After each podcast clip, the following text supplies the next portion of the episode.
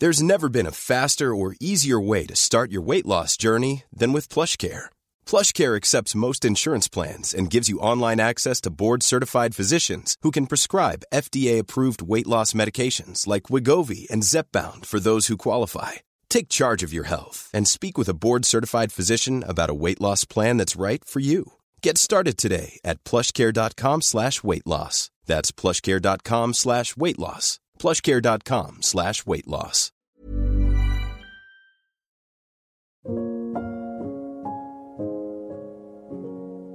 This is 10 News First Person. I'm Narelda Jacobs.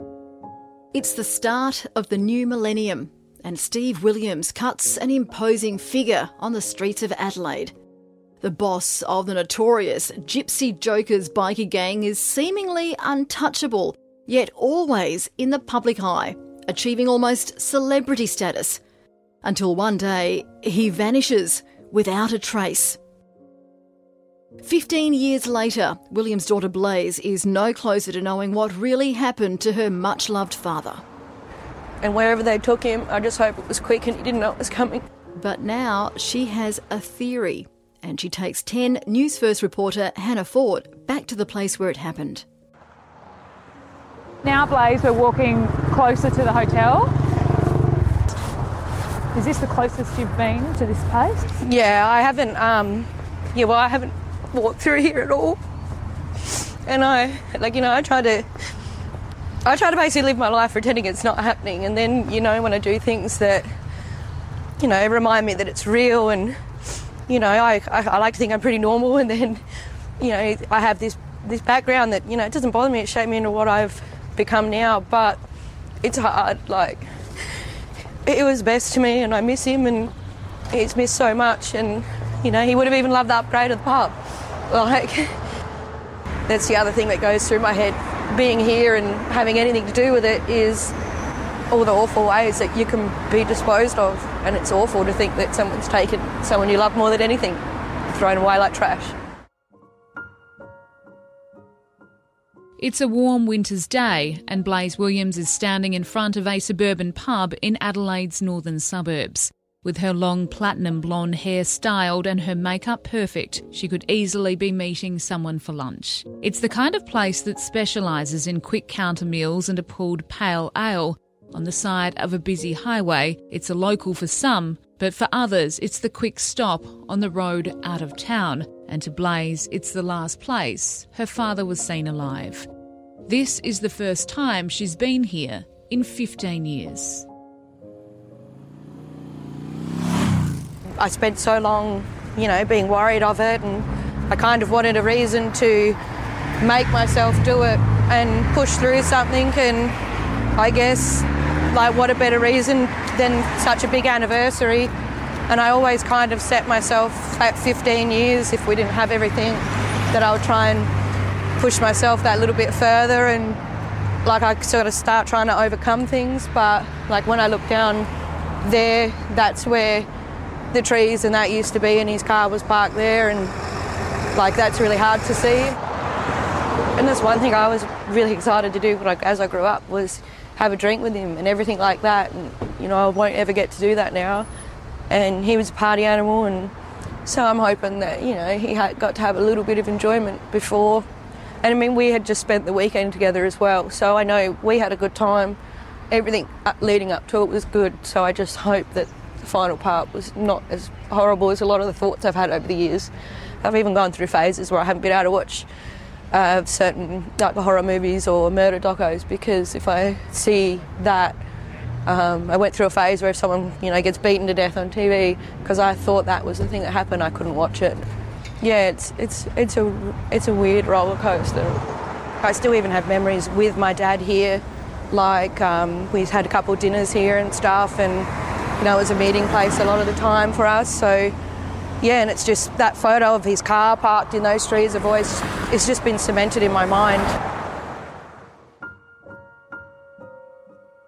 His car left abandoned in the car park is the only clue to her dad's disappearance, which happened when she was just 13 years old. You know, it looks different, but it still feels very the same to me and very raw. Like, yeah, I, You know, I thought I'd be um, going there before with like, I thought we'd have our answers and then be going there with a final, you know, finish, but I've got to try and finish it myself, I guess. yeah, so it's pretty, it's pretty emotional for me. Like, I, yeah. So you've never ever gone to this pub? You've never been able to bring yourself to actually walk inside or look No. at it like this? No, sorry. no. Um, we've had like a lot of like um, events and stuff that people have tried to get me to go here, and yeah, I've never been able to go. Even even since it's been like upgraded, I still just can't bring myself to be there. Like it's weird, and like yeah, I, I it's it's different, but in my head, I still see the same picture. It's exactly the same look to me. And I th- it's like every memory at once comes back to me, and like, and then of course, obviously, it brings back the rawness of, you know, it's a it's a murder. Someone's done it, so there's someone out there now that you know they know where his remains are, and they let me go through this and go through life feeling these things, and it's not fair. Like, it's, it's really not fair. Steve Williams was a big burly man and at one time the powerful president of the Gypsy Jokers. At the time of his disappearance, he was working as a debt collector. He wore a slick ponytail, had piercing blue eyes, and was almost always dressed in his trademark leathers, standing over six feet tall. Distinct in looks and notoriety. In the early 2000s, bikie gangs were running rampant through Adelaide's streets at war with each other. These were terrifying and violent times. This was before Premier Mike Rann's state government declared a war of its own. The first phase of new bikies laws legislation has finally made it to Parliament. Key measures include allowing the Attorney General to classify bikie gangs as outlaw organisations. Premier Rann said, We're allowing similar legislation to that that applies to terrorists because these people are terrorists within our community. But Steve Williams was a different kind of bikie, the son of a nurse and a teacher, his siblings a lawyer and a firefighter. This bikie boss seemed approachable. He was certainly media friendly, often appearing on our TV screens. A lot of people uh, in the street and where we're going, a lot more people have been saying g'day, good on yous, and uh, well, stick it up, Rann, best you can. He's got it coming. He made himself the celebrity spokesman for the gangs to improve the club's public image and counter the government's anti bikie campaign, even attending meetings and negotiations within Parliament House. I'm very happy with the way things went today, and uh, hopefully we can get things tabled soon. And he began opening up the secretive world of the gangs for all to see. Rather than offer a bounty, uh, we'd go we'd go out. Each club knows its own area and who the young groups are and things like that. I'd say if there is a young group operating like this, which there seems to be, um, yeah, they'll, they'll definitely be sought after. He always like trying to include me in what he sort of could for his media things, and he knew I'd get a bit of a kick out of it. I'd never knew that that'd be that was basically the beginning of non-stop media for the rest of my life, really. And now I think back, I go, wow, I was 13 and I was on nearly every station and paper and like I would go to the shops and people would say like, how are you feeling? So even if you're feeling okay, then someone's hit you with that and then you do start thinking about it again and yeah, just it's been a bit odd. Blaze was regularly seen on the front page, a giggling girl in her dad's strong arms. They shared the same piercing blue eyes.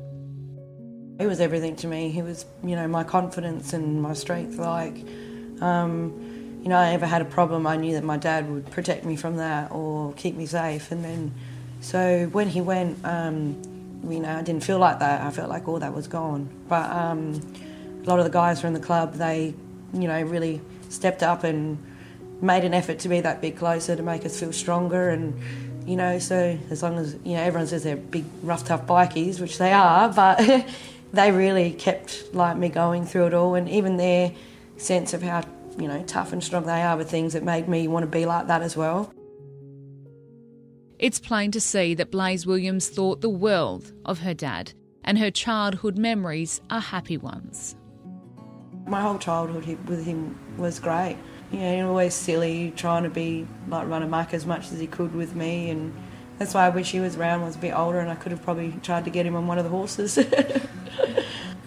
we have always been big swimmers. So when I was younger, my whole childhood, every summer, he would take me to like the pool shop and get me every blow up toy imaginable that you could get for the pool, and then we'd spend the whole summer just playing in there with everything. He was always silly. He was always, you know, like throw you across the swimming pool and things like that. We used to play heaps of golf. Um, where we lived, there was a golf course behind us, and so because he had such a bad leg, he'd take me around the like the 18 hole course. But then when he couldn't walk anymore, he'd just buy me buckets of balls at the driving range and just let me sit there try and warm myself out. You know, we always did heaps of things like in catching yabbies in creeks and every time I was with him we always tried to do something and I'd make him watch me play PlayStation for hours and he'd always do it without whinging and and I was real picky eater when I was younger too so he used to always complain about like when we'd go out to dinner I'd just want pasta with nothing else on it and he'd always go I'm taking you to these fancy restaurants and like why don't you have something a bit better And he always taught me to, you know, when you meet people, try and learn why they are the way they are and more reasons behind it. Like basically, don't judge a book by its cover, try and learn a bit more about them. Yeah, he was a big softy. He never really yelled at me or anything. And he was always like gentle with me. And I can remember feeding like birds down by the river one time and they were coming and eating out of his hands. And like he just stayed there for as long as it took for them to like trust him enough to come up to him and everything. So yeah, he to me he was really soft. I didn't know too much of the other side. I just knew him as my dad. He always pushed her to do her best. And at home, she has one room where all four walls are covered floor to ceiling with all the colourful ribbons she has won in horse riding competitions over the years. He'd come to all my horse shows. Um, he had a bad leg, so he couldn't always walk properly, and he'd still get up at like five, six in the morning and come out and watch me at the shows. That was one of the hardest things. Was he went missing just before I really kicked off with my horse riding, so everything sort of happened. I remember giving him one of my trophies, like the first trophies that I won on my home horse. Yeah, and then I can still remember packing that up. Um, yeah, when we had to. when I was younger, I never would let anyone, like, I, I still keep all my trophies and ribbons now. And I never would give him any. Like, here and there, I'd give him one that he could have. And I'd started saying to myself, you know, oh, you got to let him have a few more to show off. Like, because every time someone would come over, he'd go, look, my daughter's just won this or that. And um, that's why I had started making effort to give him that trophy and some more ribbons. And then everything went really south, obviously. And then from then on in, I, I've won more than I could ever count, and I've never got the chance to actually give him, you know, one of those awards that have taken me years and years to win.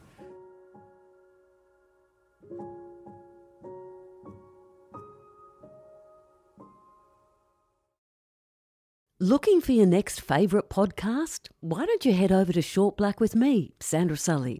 I talk to all kinds of amazing women who are making a difference. Good women, great chat.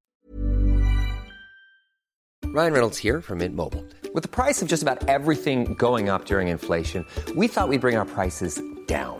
So to help us, we brought in a reverse auctioneer, which is apparently a thing. Mint Mobile unlimited premium wireless. Ready to get 30, 30, bit to get 30, bit to get 20, 20, 20, bit to get 20, 20, bit to get 15, 15, 15, 15 just 15 bucks a month. So, Give it a try at mintmobile.com/switch. slash $45 up front for 3 months plus taxes and fees. Promo rate for new customers for limited time. Unlimited more than 40 gigabytes per month slows. Full terms at mintmobile.com. Williams vanished in 2005. One theory is that he was murdered by members of his own gang for drawing too much attention to the club. Blaze, it's been 15 years. Can you believe it's been that long? It is kind of weird that it's been going on for so long. I kind of thought that we would eventually have answers by now, and even though I guess we have some, I kind of thought we would have remains and a final resting place and closure in that kind of aspect. But as I get older, I start to realise that we probably really will never have that, and that's something that I have to come to terms with. I still remember the day vividly. Um, I didn't actually get told for about a week after he first went missing. I actually wanted to go to a blue light school disco, and Mum was watching a movie with me, and she never watches horror movies, and we're watching Saw. so I thought it was weird, but didn't think much of it. And then she got a phone call at one stage and um, she just started crying. And you know, when you kind of just know something's not right, because all week I hadn't been able to contact dad. Everyone had said, "I oh, just keep calling him. You know, he's probably out partying or running amok, lost his phone. Like, you'll get a hold of him." And then, yeah, once it got to the Friday and it was on the news first, Mum couldn't keep it from me anymore because she said she didn't want someone else telling me. And yeah, I just fell to the ground and started crying and, you know, sort of screaming. Images of his abandoned car at the Gepps Cross Hotel, a white Ford left covered in forensic signs, are forever burned in Blaze's memory. The car was clean, there was no blood, and no sign of a fight or struggle. I asked Blaze what she thought had happened at the pub that day. I know that you know, he, he would have never have left without a fight. So it definitely would have been like he, he was someone he knew, obviously, because otherwise there would have been a mess around the car and the car was just left still and, you know, just left there for days and it was just outside the cameras and just always just outside of everything. From the bits that I gather, they were here. I'm not sure whether they had a drink and stuff. Like I like to think, you know, that happened. Um, and then he was yeah, taken from here and to another place. And once I found out that, you know, once I sort of had a place where that's more than likely where it happened, that's where I started to shift a little bit of feelings from here. But it's hard to, like, I don't, I don't really want to acknowledge that other place. Like, I don't, I don't want to. Police believe that place was a trucking yard seven kilometres away at Gillman. Back then, it was owned by another gang, the Finks. Police did search that yard but found nothing, and from there, the trail goes cold. And it's hard to see it in the way and know that, like, you know, if this had happened even five years later, there probably would have been enough CCTV to have more answers. I hope, I just hope it was quick. My biggest fear is that, you know, he was tortured or something. Adelaide is known for its sinister cold cases, but the disappearance of Steve Williams is among the most talked about. He was thought to be untouchable, and he thought he was untouchable too. The regular bikie runs were infamous and always made the news. Although there's been tension between police and the Gypsy Jokers in the past, neither group is expecting any trouble. Never one to miss an opportunity to respond publicly, Williams replied we understand that if we step over the line, it's going to be dealt with appropriately and vice versa. With the current issues going on, Uh, I think everything will level off nicely and there'll be a trouble free run. There have been many searches for his remains over the years, but nothing has ever been found. That hasn't stopped people contacting Blaze to tell her what they think happened. You never knew what to believe, and to me, even the situation that I'm in, is far fetched, and I have to keep giving myself a check, a check every now and then, saying like, "This is your life. Your dad was murdered, and it's not just a normal situation." I have people still now message me every few months on Facebook and stuff, and they don't just message me say I've heard something. They give you a big extravagant story, and so I've heard lots of stories, you know, around the place. And then as I've gotten older, I now I can actually siphon out a bit of what would be a far fetched story over, you know, the ones like every yeah, literally every few months someone will message me with something about it, and normally in a really graphic way, which I never still want. I never want people to stop doing that because you know one day there might be some truth in it, but you know, maybe a bit of a softer approach sometimes might be a bit better. Blaze is regularly stopped by strangers who have their own theories to share. Some of them said, oh, he was put through a wood chipper, he was chopped up and fed to pigs. Yeah, someone said he was with a chainsaw, um, he's in a septic tank out at uh, Port Wakefield. Um, yeah, like it's, it, and they write it exactly like that too. And some of them were even sound believable enough where they'll get you to call them or something. So I, I, I don't go talking to every random, but every now and then something might sound a little bit le- legit but then they've literally used it as an excuse just to start a conversation and then they'll just go on and rant in an even more far-fetched like the amount of people that have tried to say that they've they actually seen him get killed is unbelievable and that's been happening most of my life. Like I would go when I got older and I could go to town. I would still have people in like big in the toilets, and someone would go, "Oh, I heard something about your dad." So you're out having a fun night, and yeah, and then it generally leads to some kind of crazy story and. Like I, there's no nice way to ever hear it. Like, and they don't realise they say those things. Like, then I start picturing my dad going through a wood chipper, or I start picturing all that, or but even you know even the thought of him in the ground, and yeah, it's pretty pretty full on at times. As for a motive, there has been a great deal of speculation that he knew too much about some powerful people, including that he kept a dossier on some questionable activities around town by local politicians, and that he was planning to write a tell all book. But he had left the gang life, and it's believed he was trying to go straight for his daughter. We used to sit down, I was only young with him, we'd sit down all the time and talk about how he wanted to like try and do better here or you know live a bit more of a normal life and yeah and then he's gone and now I'm here and trying to do the same I guess It's only as an adult Blaze has had the strength to sit down with detectives herself to talk through the case. But if she were to find out too much from any source, the risk to her life would become real. I basically got told most of the story of from when he left Gepps to where he went to where it happened and um, pretty well have been given like a set name and things and which scares me as well because you know those people are still out there but and and it's so close to go out you know my answers are right there but then how far do you dig and risk rustling something up? And then like now I have that fear of you know do I really want to keep digging into it in case they want to backfire on me or my mum again? Like, you know. Yeah, and then I also found out that we had a couple of close calls where we could have been in more of a direction where we knew where the body and the remains were, but people were scared to talk. And yeah, now that evidence will probably be gone forever. But after years of sorting through the sordid stories, she now reveals she has a theory of her own. I definitely think it had something to do with the person that took him from here, uh, 100% without a doubt in my mind.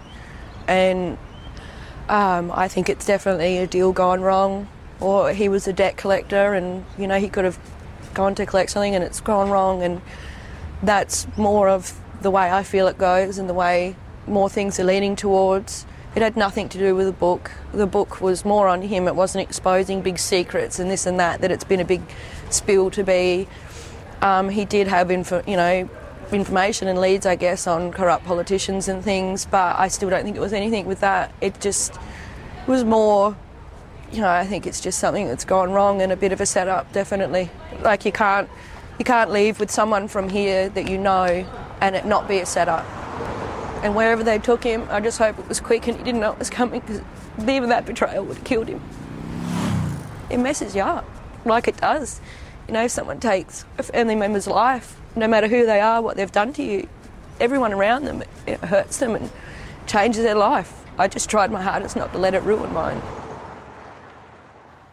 Growing up in the shadow of her bikey dad has undeniably made Blaze strong, but you won't find her riding around on a motorbike. She is now a truckie. So I randomly got in it through a friend, um, my friend Cindy, who actually used to teach me horse riding. She had a job washing the trucks, and she said, "Oh, you know, why don't you come give it a go with me? It's pretty good fun." It was pretty cool. Like I got to drive them around the yard. I was absolutely terrible at first at driving them, but you know, I got used to it, and then eventually got my license from there. And yeah, I sort of haven't looked back. She's made a name for herself on the roads as one of a new wave of women who are making truck driving their career. Currently, only about 3% of truck drivers in Australia are female, something Blaze is confident will change in the not too distant future.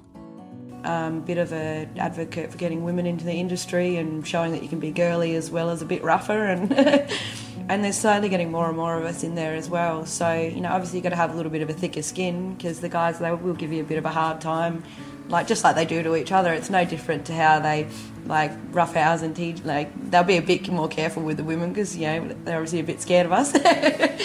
but yeah, no, they've it's been really good, and um, I found everyone to be great, and I encourage more women to do it. I think like there's there's a bit of a stigma and a fear put into it that you know you can't do it because they're so big or they're this or that, but it's like anything else. Once you adjust to it and you keep doing it, like my first day, I nearly cried.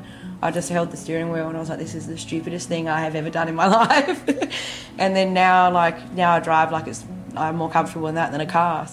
It's only now that she feels she is finally ready to start moving forward with her life.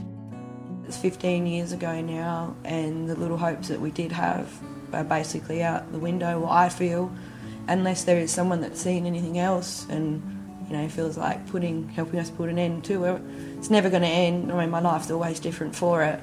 But I made a promise to myself a few years ago to start trying to look at the more positive outtakes from all of it rather than the downside. And so the first time I was ever asked to do an article, I could have said no, but I thought, you know what, I will. And then it starts giving me a bit more of a name than, you know, you just Blaze, Steve's daughter. Now oh, you're Blaze, the truck driver.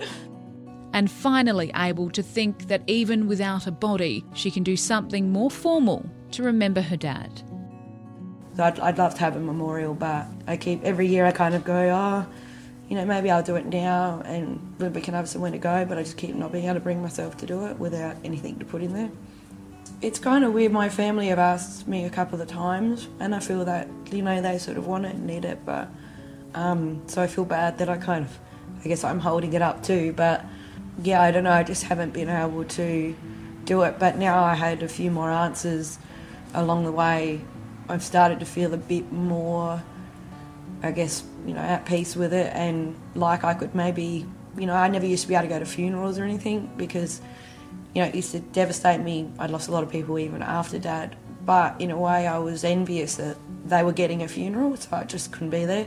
And then as I got older, I managed to start being able to go to those, and and I thought, you know, maybe that's a stepping towards being able to actually do our own. Maybe when we get to 20 years, which I shouldn't even laugh, but I, I just know that these, you know, I never thought I was going to get to 10 and 15, and here we are. And it's, you know, I was only thinking about the other day, I was like, I'm 28 now, and I think, wow, 13 is so young. Whereas back then, I felt like I was completely fine dealing with it all. She's covered in tattoos, several of which are dedicated to her father. When or if he is found, she'll add his dates of birth, death, and the date she can finally lay him to rest. I just, I just hope that you know maybe him and whoever he was with, you know, maybe they hopefully they at least went in for a drink or something, and you know maybe he had something a bit nicer before the end. It's all I think. I just wanted him to be happy. Yeah. Yeah. You know, he tried so hard to make a better life for himself, and he wanted to do better. He wanted to, you know, live more of a normal life, I guess. And he never got to do that. He never will now. Like he used to say to me all the time, "Ozzy's everything," and it breaks my heart that you know I've, I've tried to achieve so much and make him proud, and he's never really gonna, you know, know about it. I can't even, you know, I can't even go to a grave and take things and show him. There's just nothing.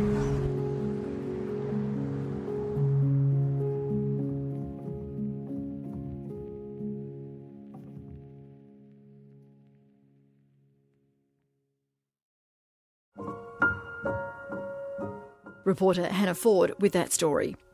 This episode was produced and edited by Ali Aitken. This has been a 10 News First podcast for 10 Speaks. I'm Narelda Jacobs. We'll see you next time. What do Tom Jones, Borat, and Eddie Munster all have in common? You can hear them all on the Starstruck with Angela Bishop podcast.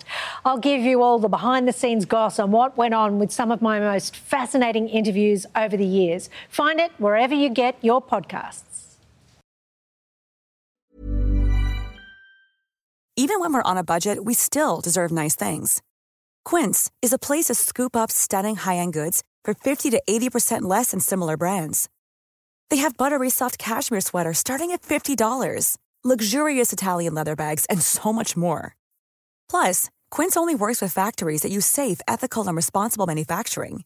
Get the high-end goods you'll love without the high price tag with Quince. Go to quince.com/style for free shipping and 365 day returns.